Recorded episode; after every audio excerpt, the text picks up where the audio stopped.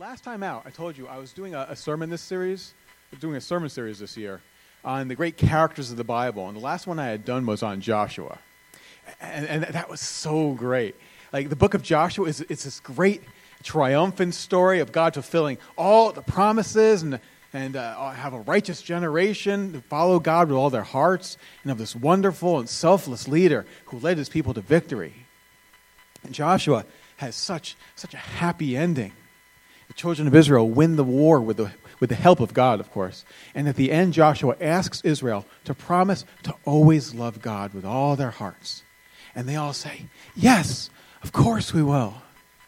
And the book ends, and it was great. So, of course, I turn the page and I start to read the book of Judges. Congregation, I'm so depressed. I'm not, I'm not kidding. I, I, I read my Bible at night before I go to sleep and like I was like I was, I was like I don't want to do this. This is so this story is so sad. So all throughout the Torah, God is planting the seeds for this perfect society. The laws of Torah envision a world where no one ever goes hungry or has to be poor. The corners of every field are left to those who need help. Every man has a responsibility to his neighbor.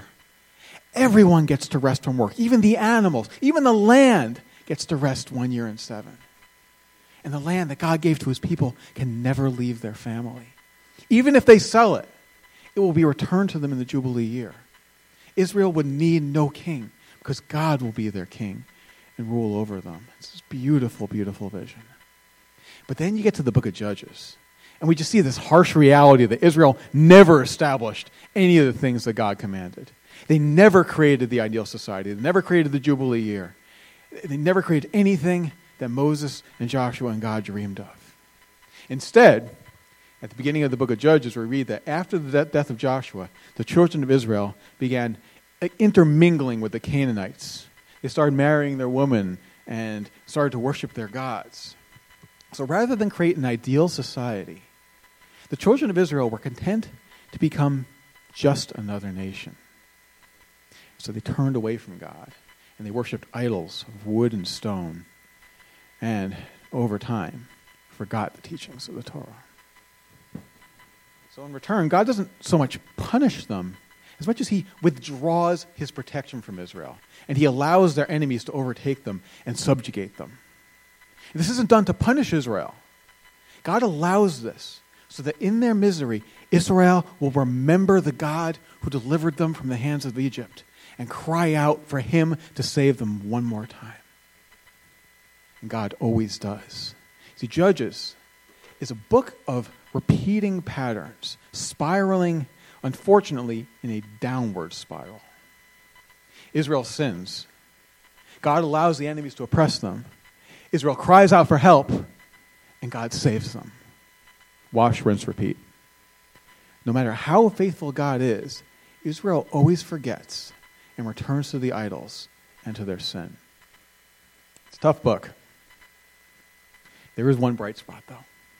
One redeeming value. In every generation, when Israel is being repressed or oppressed, God raises up a deliverer to lead his people back to freedom and to remind them who their God is. These remarkable people are called the judges. So, judges. What, what does judges mean? So the word shoftim doesn't mean judge like in the, in like the Judge Judy sense. These people didn't rule on matters of law. They were tribal leaders who would rally the entire nation of Israel together under a single banner and, t- and lead them in times of war. So, despite everything, the book of Judges actually starts out pretty good. The first few chapters of the book tell the stories of people like Othniel, Ehud, and, and Deborah. We read Deborah's song, in know, Haftorah portion this week. So these are epic stories. And they're also really violent. So be warned if you're going to read them to your kids. But the sense that you get from them generally is that these were people, these people were truly great leaders. They were faithful to God, and they genuinely led Israel into long golden ages of peace and faithfulness. But as I said before, Judges is a book of repeating patterns, spiraling down. And as we keep reading through the book of Judges, we see that the quality of these judges begins to decline. The judges at the beginning of the book are were the righteous and faithful. And the judges we read about at the end are corrupt and sinful and ultimately ineffective leaders who were unable to establish any kind of lasting peace in Israel. So, I guess my question I have for today is what happened? If the first half of the book of Judges is good and the last part is bad, what will we find if we look right in the middle? Where did it all go wrong? And what caused this decline? And what lessons might we be able to learn from this dark and difficult book? So I think the answers to those questions are found in the story that's right in the middle of the book of Judges. The story acts as a fulcrum. You guys know what a fulcrum is? You ever see like a lever? It's like a triangle and then there's like a board on it. And the fulcrum kind of balances everything out. So this story acts as like the fulcrum of this book and it as it pivots from good to bad. So today, let's look at the story of Gideon. So if you guys have your Bibles, you can uh, pull them out right now to Judges 6. So the story of Gideon is expounded in the chapters 6, 7, and 8 of Judges. And then the stories about his sons go on to uh, even to chapter 9, and this is significant in itself. So up until this point, the stories of all these different judges have been very short and formulaic. Israel sins, God appoints a judge, the judge leads Israel to victory, and peace in the land. Now, in contrast, Gideon's story goes into far more detail about the man himself. So the first part of his story is all about his own faith development before he even picks up a sword. And after he defeats Israel's enemies, you know, we expect to see the cycle repeat again. But instead, we get two more chapters about Gideon and everything that he does after he wins his battles. So the Bible seems to clearly be painting Gideon as someone who is far more complex and nuanced than the people who came before him. And you know, you know how much I like that, right? See, black and white, it's no fun. I need some gray. And Gideon is the perfect example of a gray character in the Bible because, on one hand, you read his story, and there are all these wonderful things about him. He's, he's superlatively excellent leader. He also has, but he also has these very negative aspects to his character that manifest increasingly in the second half of his story. And so Gideon is neither a good judge nor a bad one. He's this transitional figure in the book of Judges. He stands somewhere between good and evil. And I think that if we can chart his rise and his fall, we can maybe identify just where he and the entire book of Judges starts to go wrong. So let's jump in at uh, Judges 6.11 right, just before I just say, I, I, I, I feel bad demystifying these characters in the Bible.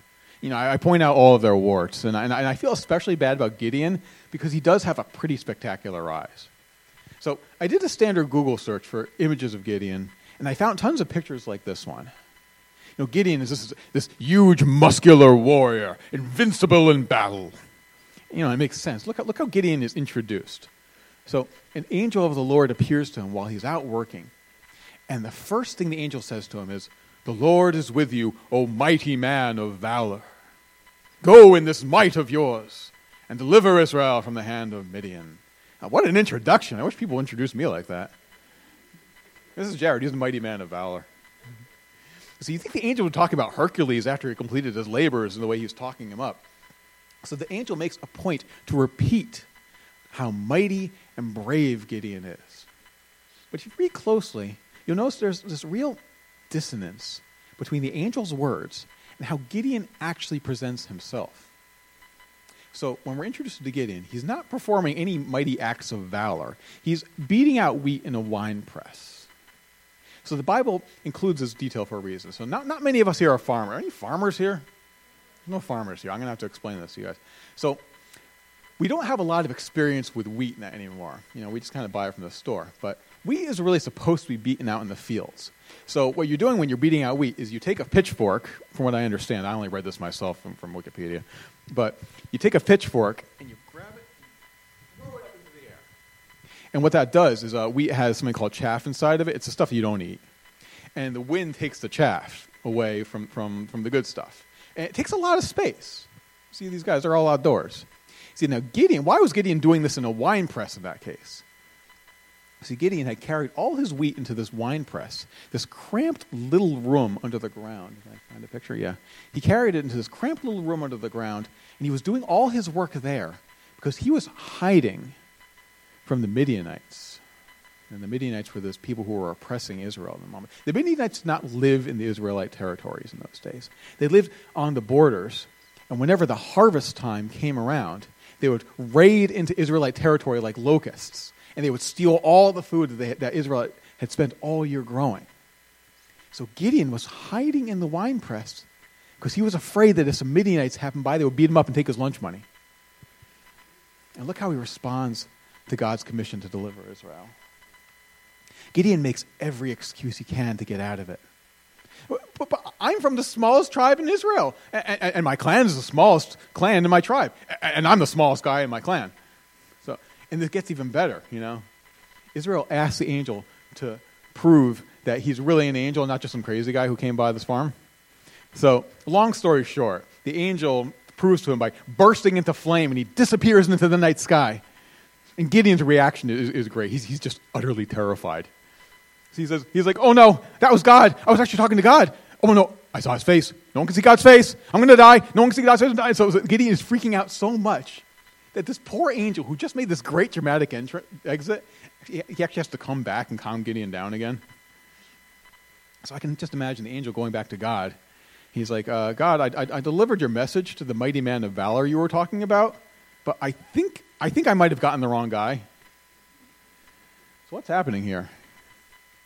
On one hand, we read that Gideon is strong and he's brave but on the other hand, you know, many of his actions are, are those of someone who is very fearful and cowardly.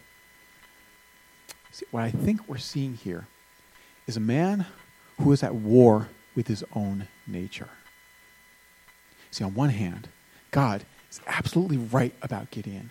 And he does prove himself to be brave and a great leader. But on the other hand, he also suffers from a lot of fear. See, God intentionally calls him a mighty man of valor. And this, is, this isn't just butter him up. God's not trying to flatter him. God, God calls him this because he can see the courage inside of Gideon, even if Gideon can't see it in himself. God is encouraging Gideon to embrace the best parts of himself, not the worst.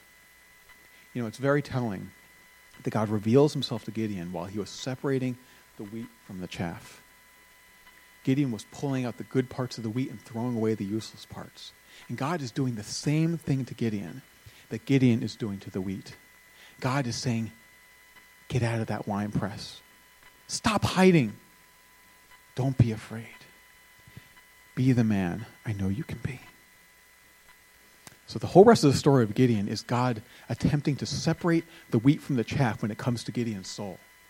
And the story, it's just fascinating. You know, on one hand, Gideon is this amazing person. He does everything that God tells him to do, and he does it with excellence. But on the other hand, we see this fear and these negative qualities creeping up at every opportunity.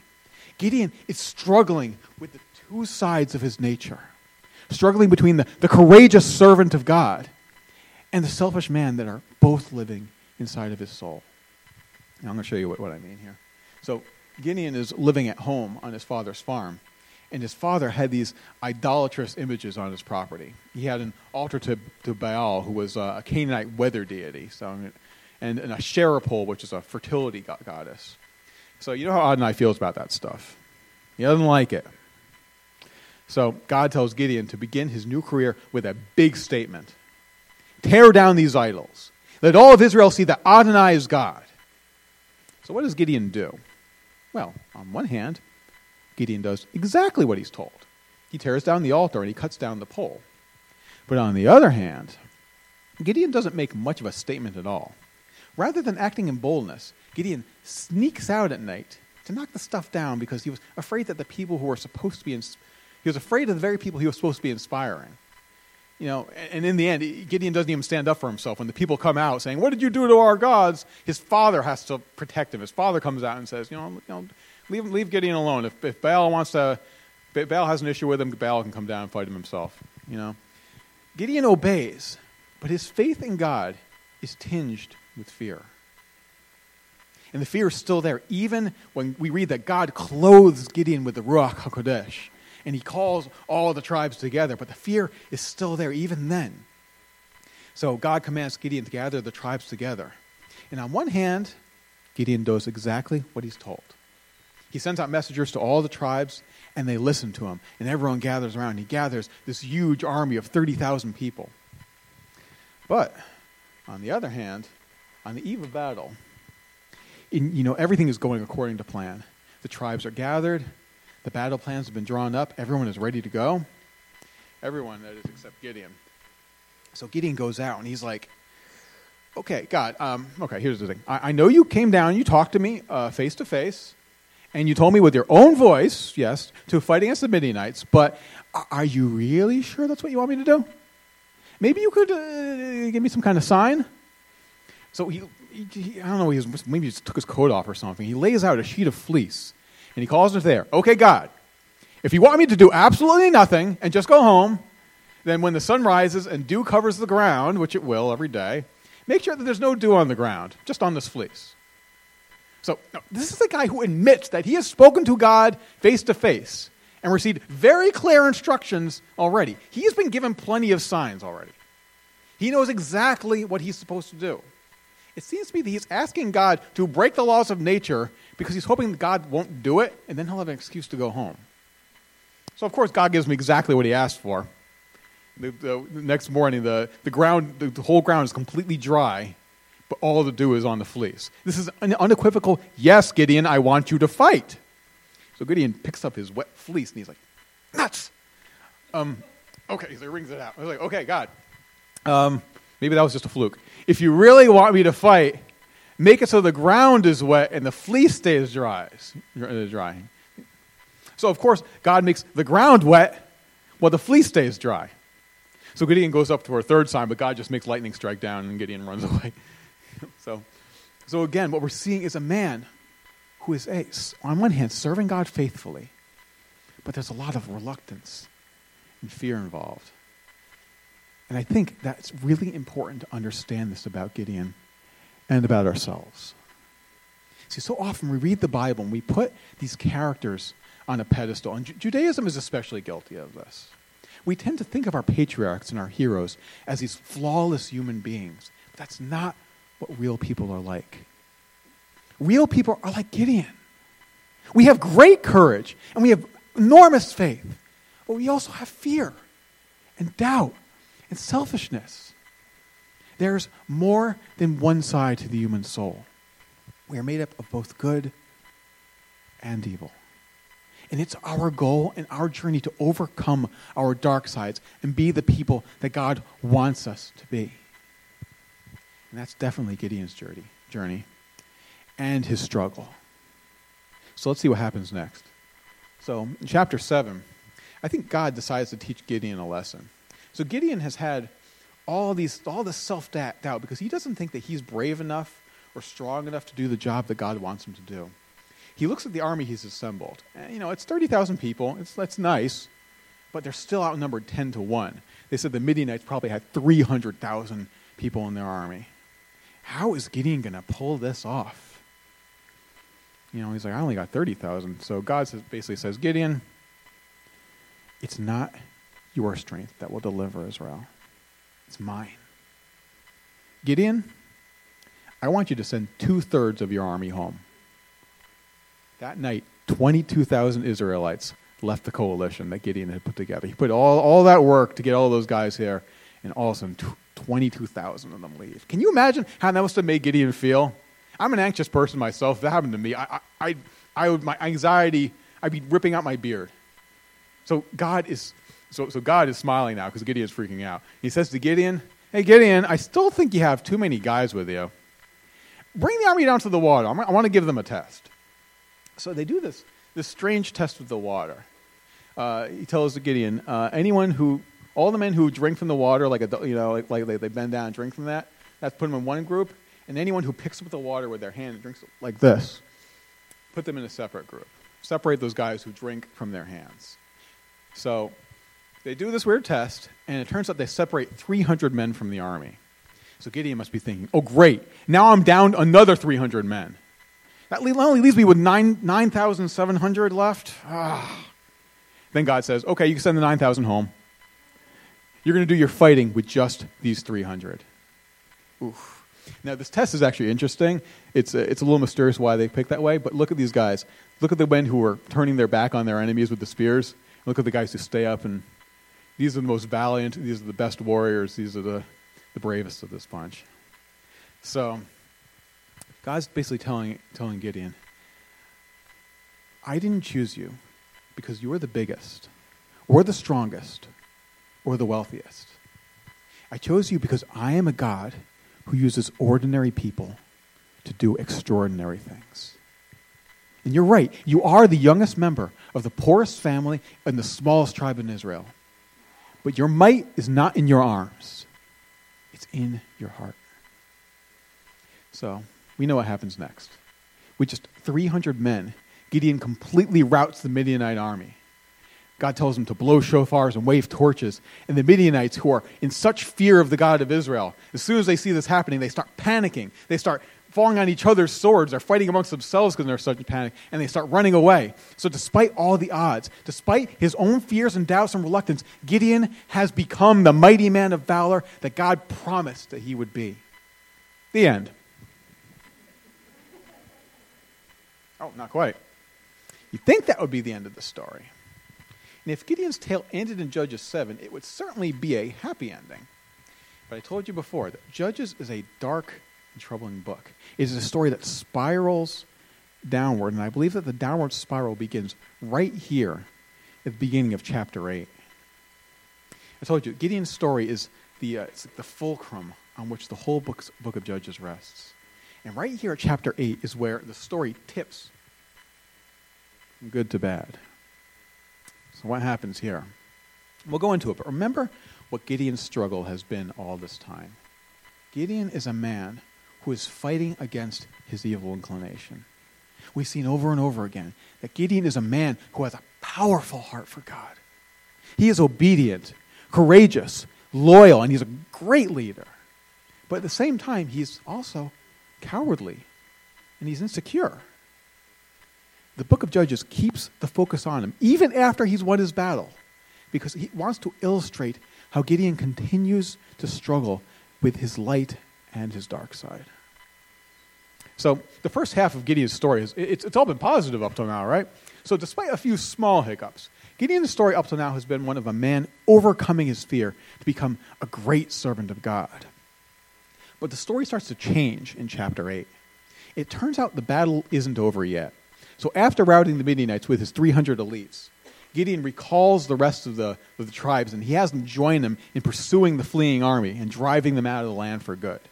So Gideon is chasing after these two Midianite kings in particular. Their names are Zebah and Zalmunna. And you'll find out why he's chasing these two guys in particular soon. And while he's chasing them, he and his men come to the Israelite towns of Succoth and Peniel. The men are, so his men, they're hungry, they're exhausted. They've been chasing after these guys for a long time. They run out of food. So Gideon comes to these. These are Israelite towns. These are Jewish people. So Gideon asks the towns to provide them with food. Now, this is just, it's just doing their your patriotic duty here. So, shockingly, though, the towns refuse. You know, they, they say to Gideon, Oh, have you caught these kings already? Did you, do you have them in your hands now? Gideon's like, No. Then why should we give bread to your army? You're, you're you know, I'm, we, I'm not going to go. I'm not going to go side with losers. So they don't give him. They, don't give, they give him nothing. So this is where it gets really weird. So the Gideon that we've known up till now has been a, a pretty mild guy. You know, he's humble. He's not very outspoken, and he understands his place in God's plan. But all of a sudden, at this moment, Gideon seems to become like a different person. Gideon responds with extreme anger against these towns. He promises that when he comes back from killing the, these kings, he's going to drag the elders of the town to the square, thrash them with thorns and briars, and tear down the city's tower. So Gideon moves on and he eventually catches up uh, to those Midianites. He defeats the army and captures the two kings. He then takes the kings captive and he brings them back to the town. Then, with the kings watching, he not only whips the town elders and tears down the tower, but he also kills all of the men in the city. Now, these are, these, these are Jewish people he's killing. It's like Gideon is saying, telling these kings, This is what I do to my allies. What do you think is going to happen to you? So Gideon then questions these, uh, the two kings. He asks them to describe the men that they had killed in an earlier battle. So apparently there was a, a battle that had gone on earlier, and uh, so the kings say, As you are, so they were, they answered. Each one looked like the children of a king. So they describe the men that they describe, and they say, They look, they look like you, Gideon. Gideon tells them, I was planning to let you live, but those were my brothers you killed. Gideon then turns to his son. And his son is still just like a, like a kid. He's never seen war before. He's never seen his father acting like this, and he's never killed anyone before. His father says, Draw your sword and kill these kings. Become a man and follow in my footsteps. And then this boy, he's never killed anyone before, and he's too afraid to even draw his sword. And so Gideon kills the kings himself. This is a strange and disturbing episode. What happened to Gideon? You know, on one hand, his actions are completely justified. The townspeople who refuse to help him are clearly disloyal to Israel. And Gideon's whole job was to kill Midianites, but his motives are troubling. Look at the reason that Gideon gives for punishing the towns. So when he comes back to the town with the two king's captives, he comes back to them. He goes. He came to the men of Succoth and he said, "Behold, Zebin Zalmunna, about whom you mocked me. Look who I have now. The guys you just you were you were insulting me about. You guys insulted me. You mocked me." Gideon isn't punishing the towns so harshly because of their disloyalty. He's punishing them because they insulted him. Gideon is acting for very personal reasons. And it's the same with the two kings. Gideon makes it clear that he's killing the kings as an act of personal revenge. He even says that he was planning on letting them live if they hadn't personally injured him. So Gideon is supposed to be fighting a national battle here. Do you guys remember when Saul spared the, spared the king of the, the king of Amalek? You're not supposed to do that. It's a job that you have to do. But Gideon says, you know what? I think I'm going to spare these guys. He doesn't do it, but he doesn't do it for personal reasons. He's fighting a national battle here for God and for Israel, but he seems to be fighting for himself now. Gideon has always struggled with his dark side, but before where the good in him overcame his fear, now the pendulum seems to have shifted. Gideon is still doing the right thing. He's weeding out corruption from Israel, and he's following God's commands to drive out her enemies. But now his actions are laced with personal ambition. But Gideon's greatest test is yet to come. So, in the very next episode, we see the aftermath of the war. The war is finished here, and the men of Israel are all ready to go home. But before they do, they all come together and they make a very tempting offer to Gideon.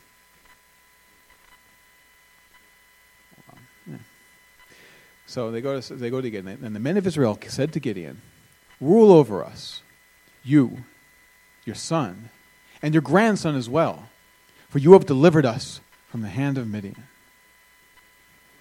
Think about what this must be like for Gideon. A few months earlier, he was hiding in a wine press. And now he is a great hero, and all the people want to make him king.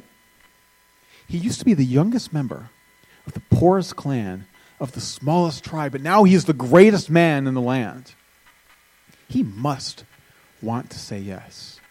He must want it so badly. And we know that Gideon has a dark and selfish side. And in this moment, his dark side and his light side, the good in him and the evil in him, are at war. They're in conflict with each other. Part of him wants to say yes, part of him wants to say no. And he's struggling now. But what does Gideon do at this moment? He says, he draws up his strength. He looks these guys in the eyes and he says, I will not rule over you, nor will my son rule over you. Only God can rule over you. Gideon passes his test. When he's tempted, he refuses kingship that would be so easy to take. He recognizes that God is the true deliverer of Israel, not Gideon. In the end, Gideon's most courageous act was not in taking up leadership, but putting it back down. So, Gideon's story comes to a relatively peaceful conclusion. we read that he judged Israel for the rest of his life, and he died at a good old age, during which there was peace in the land. But even the end of the story has disturbing elements. I told you the, the book of Judges is a story that spirals downward. So, despite claiming that he did not wish to be king, everything Gideon does from this point on points in the direction that he does want to be one. So, before he sends them home, Gideon asks for a tribute from the 12 tribes. He took an earring from every man in Israel. Oh. One more pictures. Yeah, no worries. So Gideon asked for a tribute from the 12 tribes. He took an earring from every man in Israel, and he used them to fashion a suit of like golden armor that he sets up in his hometown as a tribute to himself. He sets up in his hometown almost like he's trying to create a new capital of Israel in his own hometown. And he sets up like this golden armor to show the great warrior that delivered them from, from their enemies. So then Gideon goes on, he starts to collect wives and concubines, just like a pagan king. And he amasses 70 sons, as if he was ensuring that he would have an heir to follow his throne in his steps, just like a king. So Gideon even names the first son that he has after becoming a judge, he names that boy Abimelech. It means, my father is king. So, despite claiming that he did not wish to be king, Gideon certainly acted like one. But that's to be expected from Gideon. He was always at war with himself. See, Gideon always struggled between the parts of him that were loyal and brave and obedient to God's will and the parts of him that were selfish and cowardly and ambitious. So Gideon certainly belongs to the good half of the judges. He brought military salvation and religious guidance to his people, and he led them in peace for an entire generation. But he also paved the way for a decline in the second half of Judges. He was the first judge to act out of personal motivation and revenge. And he was the first to set up a dynastic succession with all of his sons. You know, his sons actually would become judge after him, and they would be really bad ones. So Gideon was the last judge to bring peace to Israel for an entire generation. And he was the first judge to make his son judge after him. Gideon was not a black and white person. He has deep shades of gray, but that's what makes him so relatable. Human beings are not simple creatures. There's so much depth and nuance in every person. And like Gideon, we are all on a journey to find those best parts of ourselves. So at this moment, I kind of I want to call up my worship team now as we prepare to end our service today. So Gideon's struggle was that throughout his life, he had a divided heart. His heart was deeply for God in many ways, but it was also for himself. And this is a lesson that we can learn from Gideon. Give your heart fully to God. When he he's asked what the greatest of all commandments was, Yeshua responded immediately, without any hesitation Love God with all your heart. Not some of it, not half, not some you know, pre, you know, predetermined amount, not some arbitrary amount of your heart. All of your heart. Don't hold anything back. Give it all to God. Be the people we can be, that He knows we can be. Be the courageous, mighty men of valor and mighty women of valor that God sees in us, even if we can't see in ourselves. But we have to give our hearts completely to Him.